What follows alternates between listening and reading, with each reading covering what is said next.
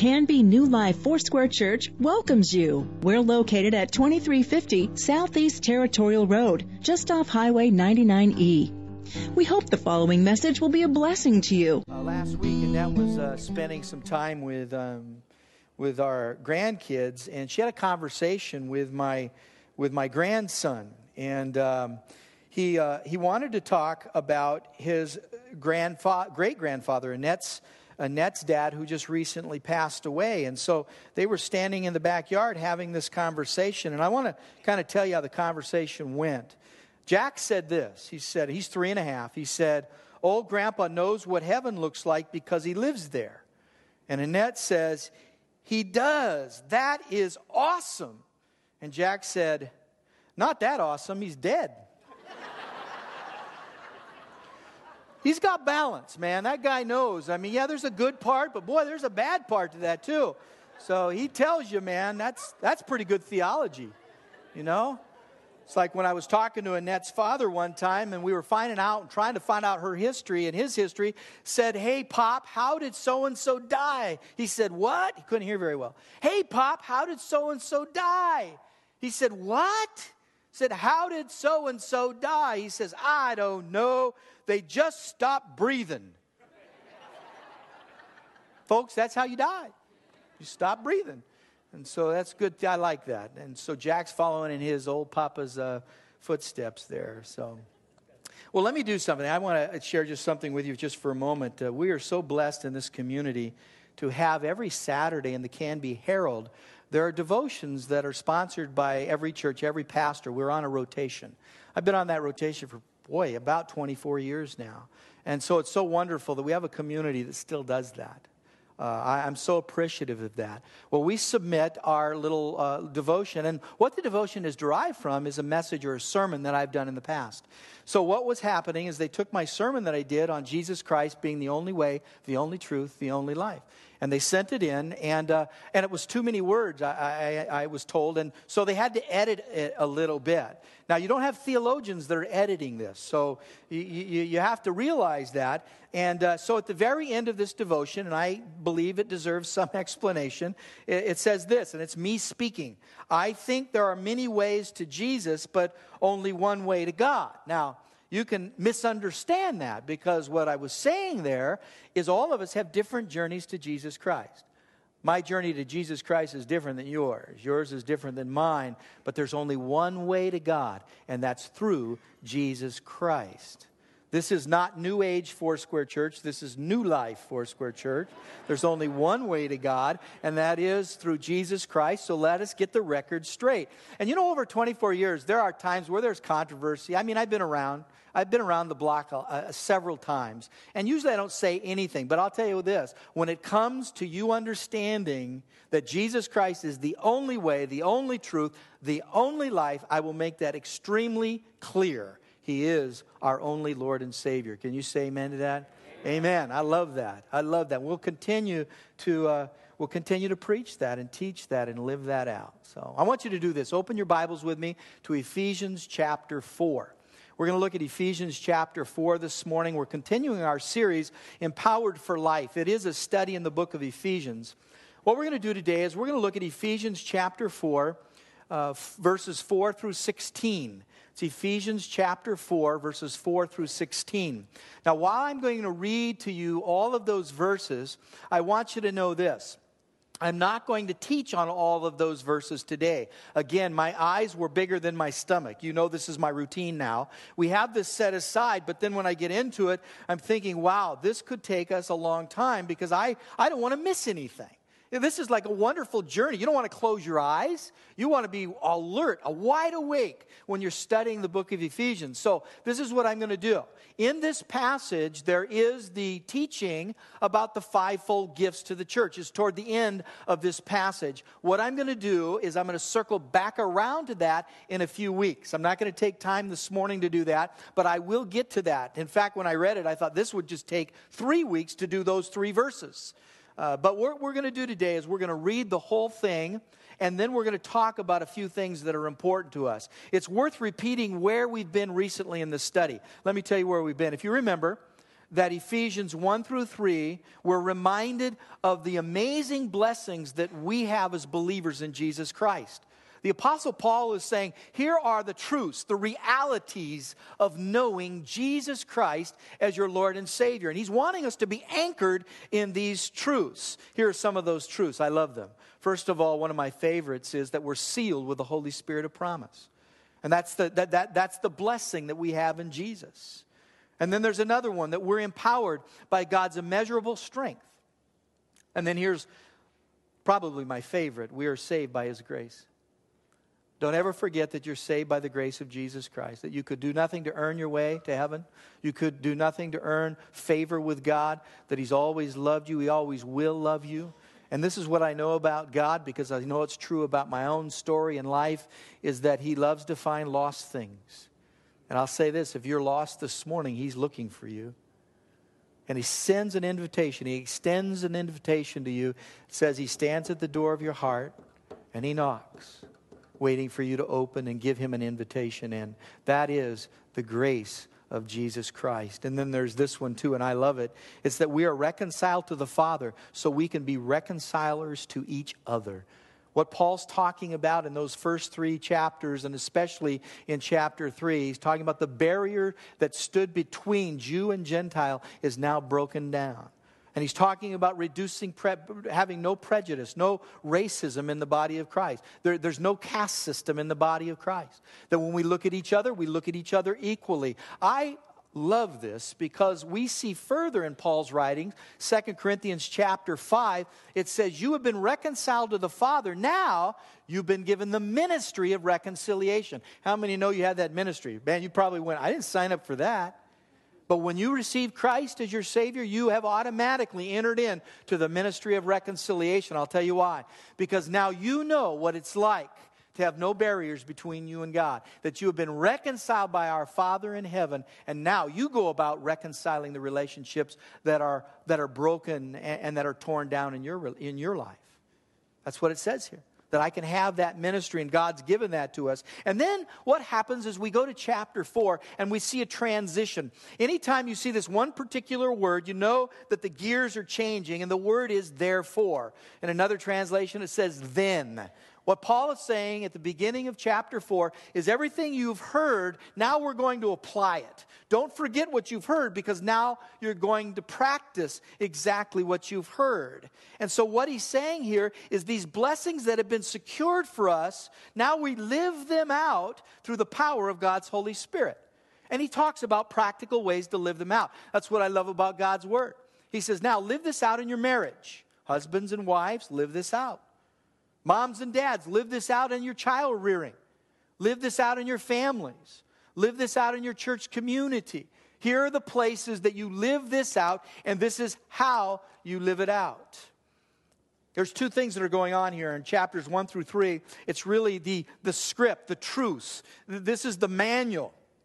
And it's telling us how to live. And then in, in chapters four through six, it says, now here's how you apply what you've learned uh, several years ago, and by the way, I, I, and most of you know this. My first piece of technology that I that I really that I really learned uh, how to do something was two years ago. Listen, I'm not a, a tech guy. Two years ago, I get an iPad. Well, my granddaughter can run that too. She runs that better than I do and she teaches me stuff. So I'm not, but, but I, I thought about 10 years ago, I'm going to keep up. You know, I need to keep up with technology and everything that's going on. And so this is what I did. I asked Pastor Al if he would teach me how to use a computer. And he said, Sure, I'll teach you how to use a computer.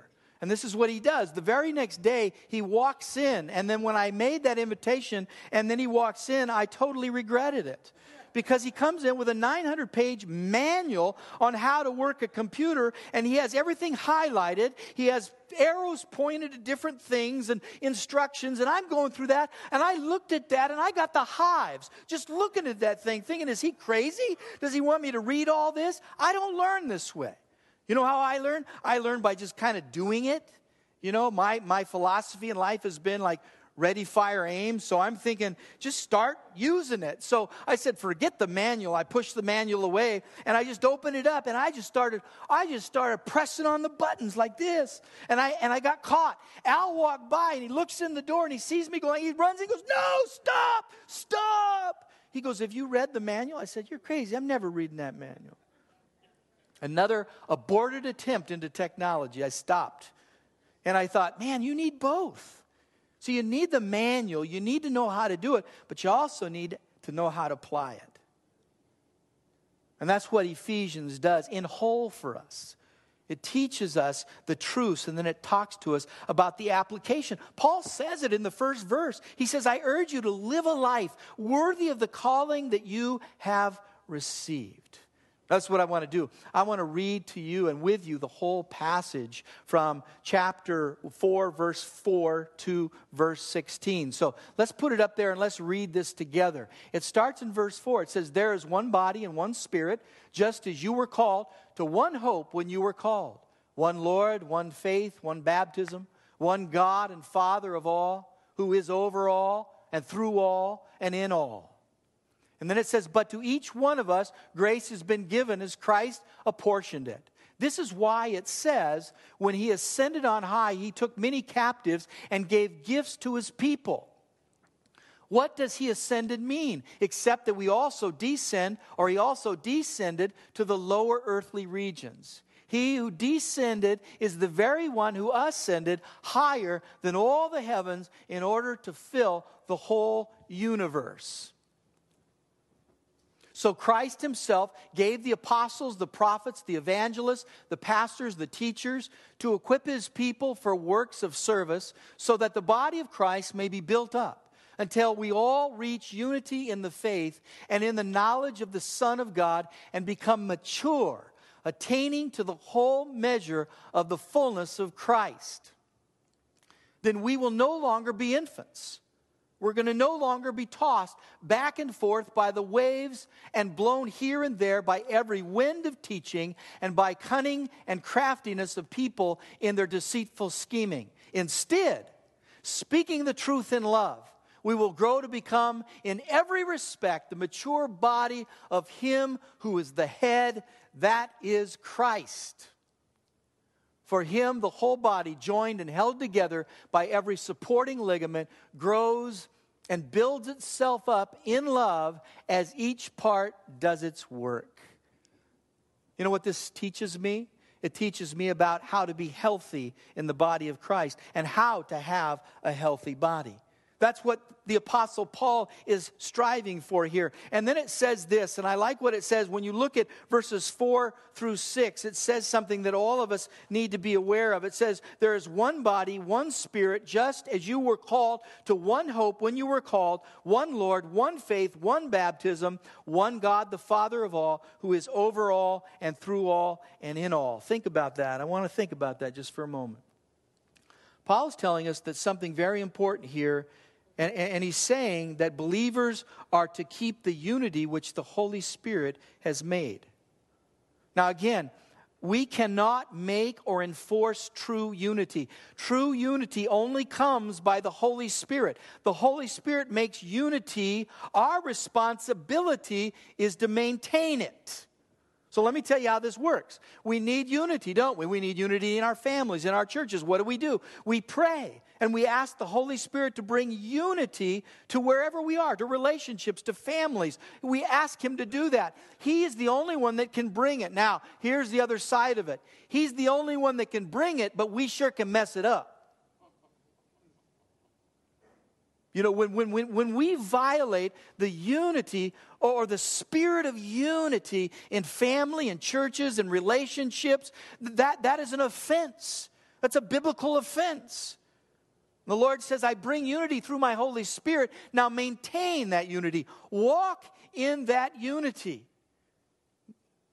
Again, we, we cannot enforce, we cannot make it happen. It's only something that the Holy Spirit does. And you know, something's happening here, and I've seen this going on. It's becoming increasingly more difficult to do in the church or to maintain in the church an environment that is community. Because even in our churches, we've begun and we have catered to individual happiness and well being. You see, when it comes to community, when it comes to the body of Christ, it isn't all about my happiness. It isn't all about what I think is right, what my preferences are. Did you know when you're under the influence and direction of the Holy Spirit, you're not obligated to say everything you want to say? We think that, oh, I'm just going to say this because I'm going to say it because I have a right to say it. And when I say it, what happens is I can disturb the unity of God's Spirit. Listen, sometimes we just need to be under the, the discipline of restraint. And that's an area that the Lord has taught me about. He keeps me under that discipline of restraint. He says, Listen, this may be true, but this might not be the right time to say it. And for sure, your attitude stinks, so don't you bring this up or you're going to mess things up. I stepped over the line last week. I was in a situation, what I said, everything that I said, I think was right, but my heart wasn't right, and I knew my heart wasn't right. I don't know if anyone else knew that my heart wasn't right, but I knew it. And the Holy Spirit said, Your heart wasn't right. And he said, I know. And so I took some time. I went out for a walk. I prayed. I asked God to forgive me because I can't just say what I want to say, even when it may be true. I need to be under this sensitive discipline of restraint. And when I step over the line, the Lord says, You may hurt people when you do that. You may hurt the people I love. So I went around the block a few times. Have you done that? Walked around, prayed, tried to justify a few things. It didn't work. Tried to argue, didn't work. Because I knew in my heart of hearts what I'd done. And I went to one individual and I said, I apologize. I stepped over the line. He says, No, what you said was good. I said, What I said may have been good, but my heart wasn't right when I said it. And you would have no way of knowing that. But I have to come and I have to be a, a reconciler. I have to carry the ministry of reconciliation. That person was so gracious. They forgave me and, and we had this wonderful conversation. But I want to say this be sensitive. Walk under the full submission and obedience of God's Holy Spirit. I ask Him to, to put into your life that discipline of restraint. Why do we do that? It's for the benefit of the community of the body of Christ. I have to always be mindful that I'm connected to you and that you're connected to me. And I want to represent the Lord well, and I want to represent you well. This isn't just about us and our happiness and what we want and the things we think are good. This is about the community. This is about the body of Christ. And please hear me. All true believers in Jesus Christ belong to one body. And we should realize that we are one in Christ, even at the expense of your own personal preferences. in order for us to be absolutely clear concerning unity, Paul gives us, and I love this, seven attributes or qualities of what unity really looks like. First of all, he begins by saying we are one body. He refers to all believers from Pentecost to the second coming of Christ. Secondly, he says we're one spirit. He refers to the Holy Spirit who baptizes each believer into the body of Christ. So, how did you get into the body of Christ? You didn't get into the body of Christ because you're so good. You didn't get into the body of Christ. I didn't get into the body of Christ because I'm so smart. I got into the body of Christ because of the Holy Spirit's conviction in my life.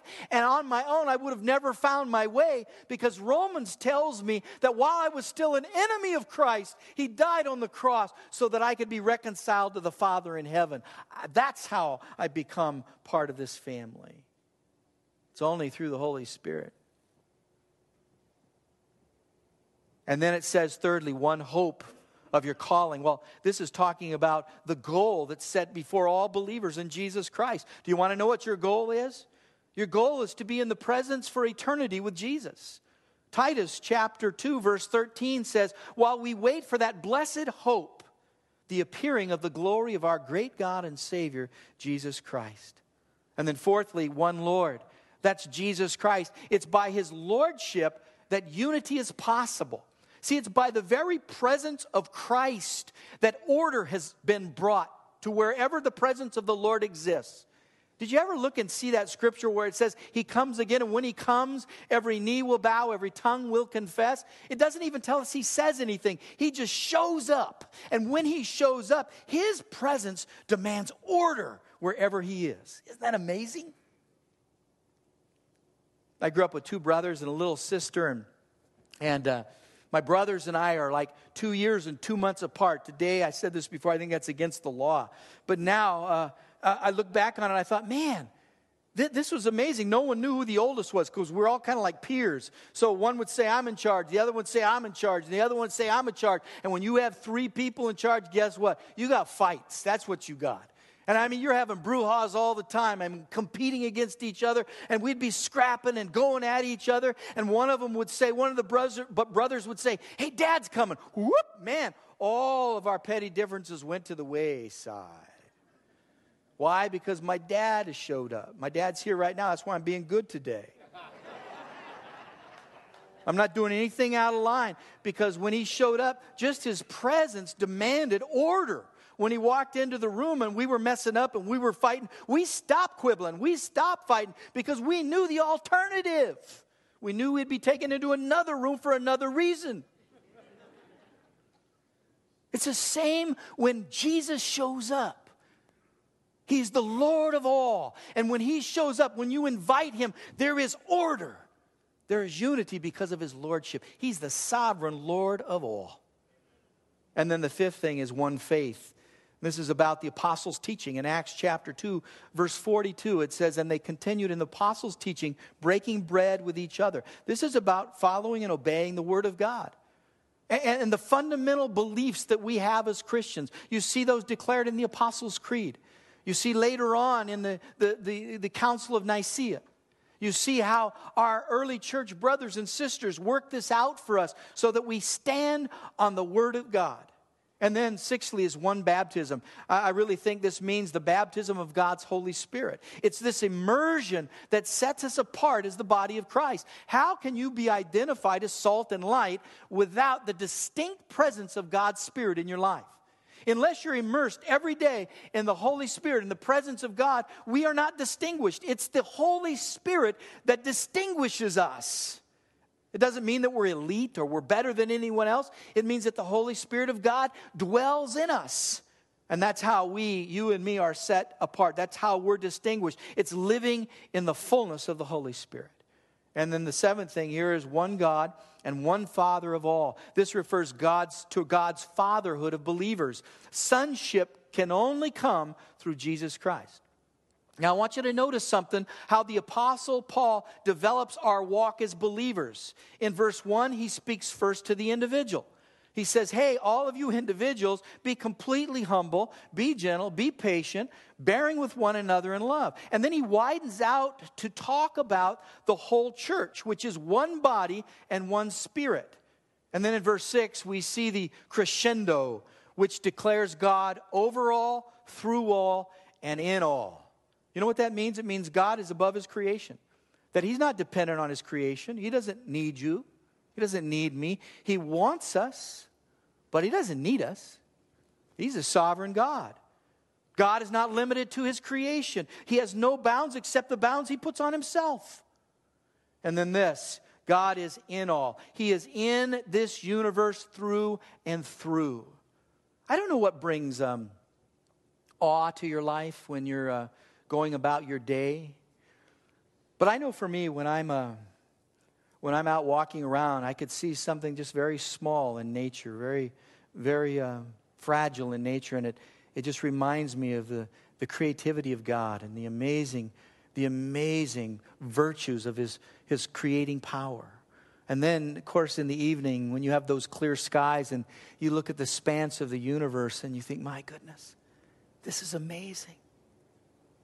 And in Romans chapter 1, verse 20, it says, And, and you should be led to salvation, even by looking at all of creation. All of the universe declares his saving grace for us. Let me ask you a question. When you see, when you see a beautiful work of art or when you see a, a beautiful building that's been built, or even the other day I was driving around and I went into the, uh, the parking lot at Thriftway and I saw this muscle car. It was beautiful. The guy was getting out of it and, and it was beautiful. It was a beautiful work. I said, Man, how did you do this? He said, I built it from the, the ground up. It was a beautiful car. When you see something beautiful like that, something that captures your attention, what's the first question you ask? Who did it? Who made it? Who painted it? The very first question you ask when something captures your attention is who made it? And yet, in our secular science world, we deny there is a creator or an author of something more beautiful than a muscle car, more beautiful than any building you can look at, more beautiful than any piece of artwork. And we're standing in the middle of this wonderful creation. And today we're told that there is no author, no one signed the bottom line and said, I created that. How preposterous is that? That we've separated ourselves from the most beautiful thing in the universe and we look at it and we say, There's no author. That is ridiculous. Absolutely ridiculous. I'm going to say, if you're seeking God here today, go out, stand under the stars, and I want you to put aside something. Put aside everything you've been indoctrinated in in your schools and in your colleges. You stand and look face to face to the stars and ask the question who made this?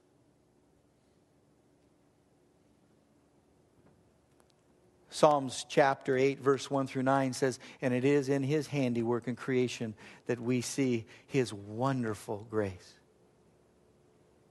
God made it. God designed it. He is motivating the universe. He is moving it according to his plan and purpose. This is what brings meaning to life and makes life worthwhile. And then you move on in the scripture here and you look at verses 7 through 10. And it says this I'm going to go right down to where it says, When he ascended on high, he took many captives, he gave gifts to his people. What does he ascended mean except that he also descended into the lower earthly regions? He who descended is the very one who ascended higher than all the heavens in order to fill the whole universe. Paul has a habit here, he has really long sentences. And you look at that sentence like I did, maybe for the very first time, and you're asking yourself, what's he saying? I'll tell you what he's saying. He's saying almost the same thing he says in Philippians chapter 2. This is what he's saying. And Jesus was in heaven with God and didn't think it anything to humble himself and come to earth and take on the form and fashion of human flesh and to live a life sinless and then to die, even the death of the cross, to be buried and rise again on the third day and go ascend again to be with the Father in heaven. That's what he's saying. What a beautiful testimony. What a beautiful testimony. What this tells me is something very, very amazing. He paid the price. Listen to this. What Paul is saying in these few verses is he's saying to you and me that he paid the price. No one else paid the price. Buddha didn't pay the price. Mohammed didn't pay the price. Gandhi didn't pay the price. Nobody paid the price except Jesus Christ. He lived, he shed his own blood, and there was a sacrifice, the only begotten Son, who died and rose again at, at the power of the spoken word of God. He rises from the grave. It is Jesus Christ who paid the price. And that's why he demands my attention. That's why I look at him in awe, because he's the only one that paid the price. There's no one equal to him. He's the only one who's done this. I hear people talk to me about their aspirations, their aspirations to be a great musician, their aspirations to be a, a great athlete. And I love to hear people dream. But I'm going to tell you something unless you, unless you dump yourself right into this, this, this this funnel of discipline, this, this place where you're going to pay the price and you get beat up along the way. You'll never be that great athlete. You'll never be that great musician. They just remain dreams. You see, you have to go through and pay the price. There's a price to be paid. And when it comes to your salvation and my salvation, there's only one person that paid the price. It's the one who came down, died, and rose again and now sits at the right hand of the Father. That's who paid the price. You look at verse 7, I'm going to back you up just a little bit, but it says, To each one of us, grace has been given as Christ apportioned it. I love what it says there. God has given gifts to believers as we see in Romans chapter 12 and in 1 Corinthians chapter 12 through 14. If you want to know about the gifts, then go right here. And even though believers are to give diligence to keep the unity of the Spirit, this does not mean that each one of us is a carbon copy of the other. That you've been created uniquely, you've been created differently, you've been created wonderfully. Every believer, everyone in this room who calls on the name of Jesus as your Lord has been given a gift so you may function in the body of believers in a particular way. Hear me about this. Hear me on this. I think one of the reasons the body is weak today, one of the reasons we don't have strength today, is because there are people in the body of Christ that are holding their gifts back. I don't know if it's out of ignorance. I don't know if it's out of fear. I don't know what causes them to hold their gifts back, but they're holding their gifts back. And when they do, the body suffers because they've held those gifts back. Paul is saying all believers must contribute so that we can be whole. You have been given a gift for the purpose of building up the body of believers. Your gift is meant to profit the whole body of believers, and no gift is given for you to keep. Just the very nature of a gift means that you are required by God's Spirit to give it away. This is the problem. We hold on to them, we keep them for ourselves. And the Lord says, when you do that, you don't bless the whole body. In fact, the whole body suffers. A gift by its nature is meant to bless and benefit others with no strings attached. That's a hard one. Because I always want something. You know, I won't want to give something, I want something back. But it says when you have gifts that are given to you, you give them freely with no strings attached. Listen, what are we looking for? Are we looking for the applause of men when we give gifts? Or are we looking for the blessing of God's Spirit in seeing the body of Christ built up and strengthened? That's where community is involved. I want to say this. I, I, was thinking about this scripture for myself just through this week, applying it to my own life. And, and I asked the Lord, Lord, what is the gift that I contribute, where I feel the most satisfied, where I know I'm really doing what you've called me to do. And th- this, is, this is what I understand. This is what I understand about myself. While preaching is something that I, that I do on the weekend, and believe me, I, I enjoy this. I, I know it's something that I've been called to do, it's something that God has asked me to do. But if you're going to be real about it, it's something I only do three times a, a week over the weekend. So, what do I do the rest of the time? Do I spend the rest of my time just getting ready for this? I do, but it isn't where I live my life. I'm talking to you about where I live my life. And I realize something that preaching isn't where I'm the most satisfied. Now, it may be different for other people. I'm not saying that all preachers don't, don't do or don't experience that. I'm just telling you my experience. Can I tell you when I know that I'm the most satisfied? It's when I'm living out the core values that God has given me. And here's one of the main core values treat everyone well along the way. I know I'm the most satisfied when I'm treating every encounter that I have with anyone on planet Earth, when I'm treating them as though God would treat them and as though He loves them because He does, and I include them, I want them to belong. I want unbelievers, I want believers to know that they have a place they can belong, and that's in Jesus Christ. That's when I'm the most satisfied. And that gift is expressed in a lot of different places, in a lot of different ways. Hopefully, it comes out here every now and again. But mainly, it takes place in the encounters that I have with my family and that I have with you. And Becky and I ran into each other at Rite Aid. That was a divine moment. That was that, was that moment where we looked at each other. That, I walked away from that conversation and say, now that's what I belong for. That's why I'm here. No one else saw it. There's no applause. And I appreciate the, the privilege that God has given me to teach His Word. But I know it's so public, and, and, and, and you'll, get, you'll get people, and you're very kind. You, you, you, you say how much you appreciated that, and I love to hear stuff like it because I want to see and know that your life is changed. But what about the things you do that nobody sees? And in that, you're satisfied. In that, you know you're expressing your gifts. And listen, everyone can do that. I was sitting next to a father and son few days ago, and, and I was listening to their conversation. I didn't mean to, they were just sitting right next to me, so I couldn't help but listen to their conversation. And I could tell how much the father loved his son and how much the son loved his father. And, and I got up and I looked at the father and I said, You're a good dad.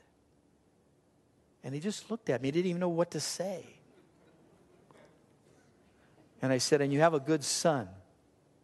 And he says, I know, I love him. I said, I couldn't help but over here. You guys are going fishing. He goes, Yeah. And he lit up. And his son lit up. And I said, I want you guys just to enjoy your time. And I walked away. That one moment oftentimes will satisfy me more than, than one sermon because I just preached a sermon. Besides that, I didn't have to study as hard.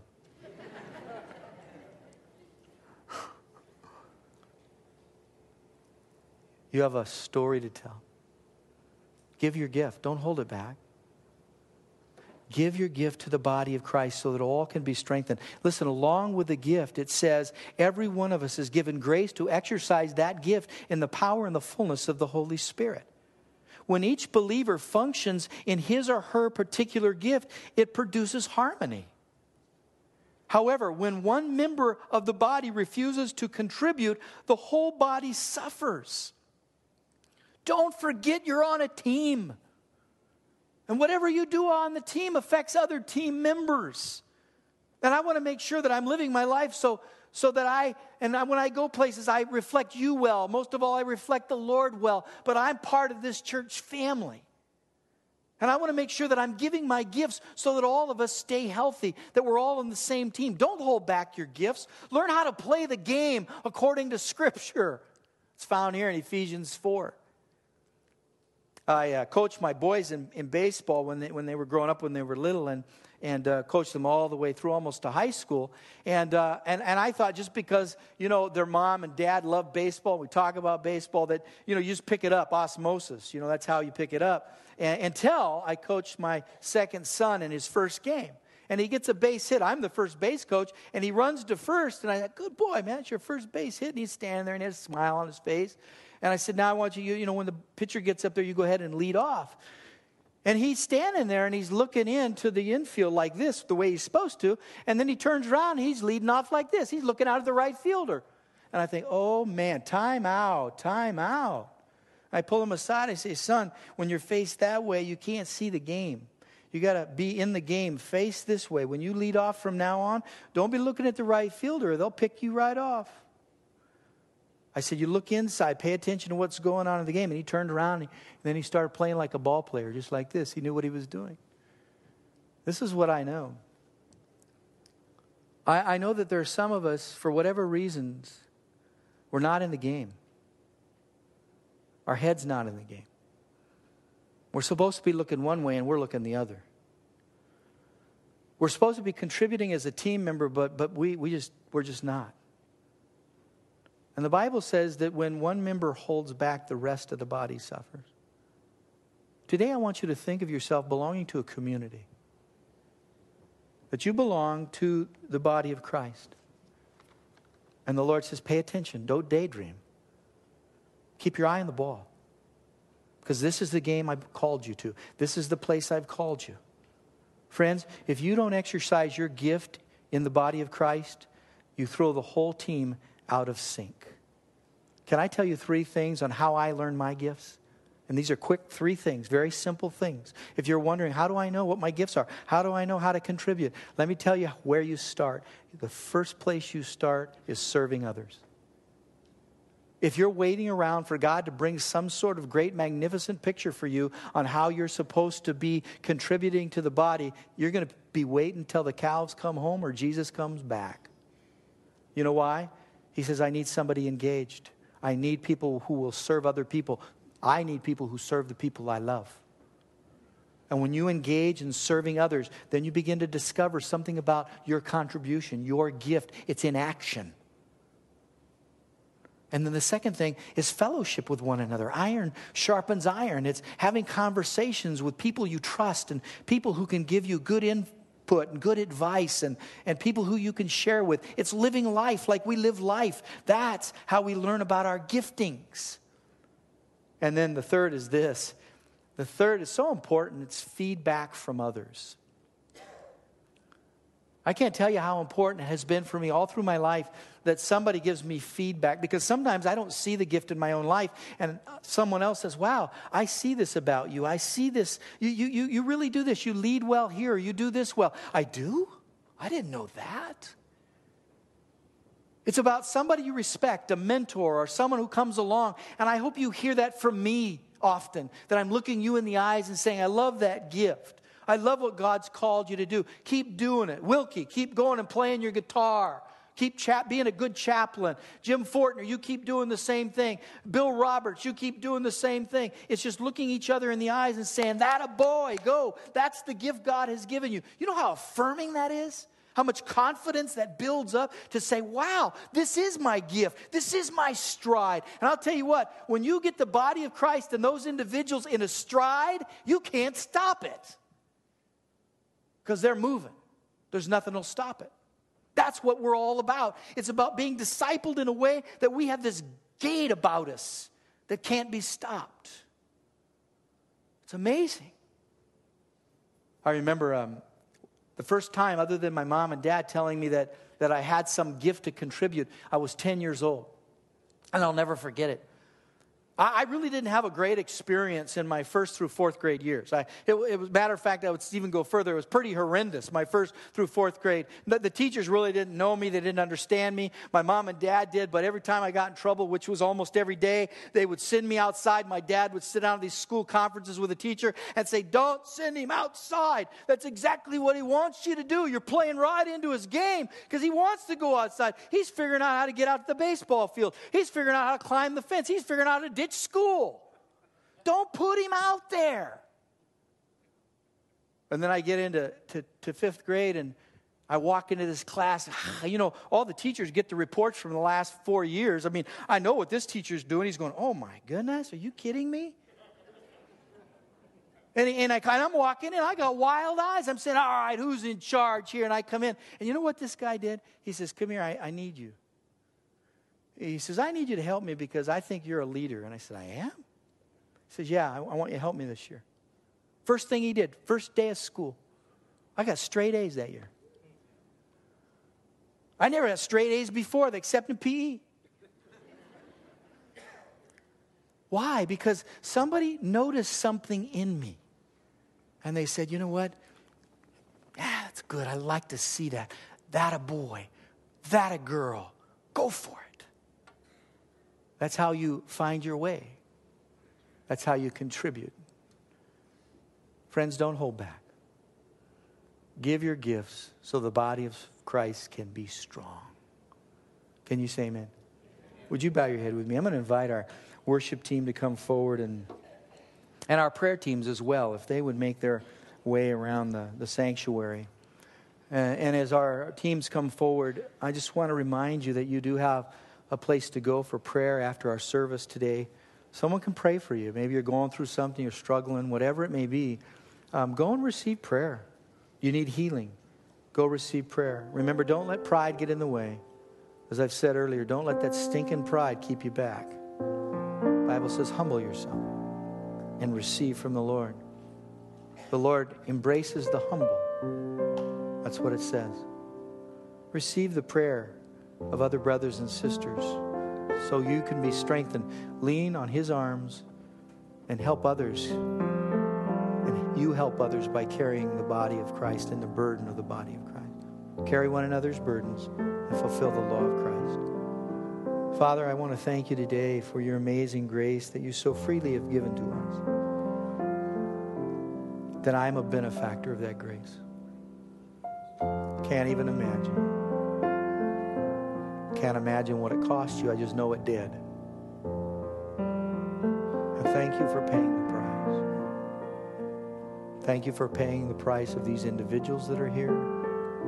And thank you for paying the price for your body, your bride. Not perfect, oftentimes broken, anemic, but it's yours and you love it. So, Lord, let us contribute our gifts one to another. And let us be strengthened as you are our head, and we will follow you. In our great Lord's name we pray. Amen. You can contact the church office Tuesday through Thursday from 9 to 5 and Fridays from 9 to 3 at 503 266 4444.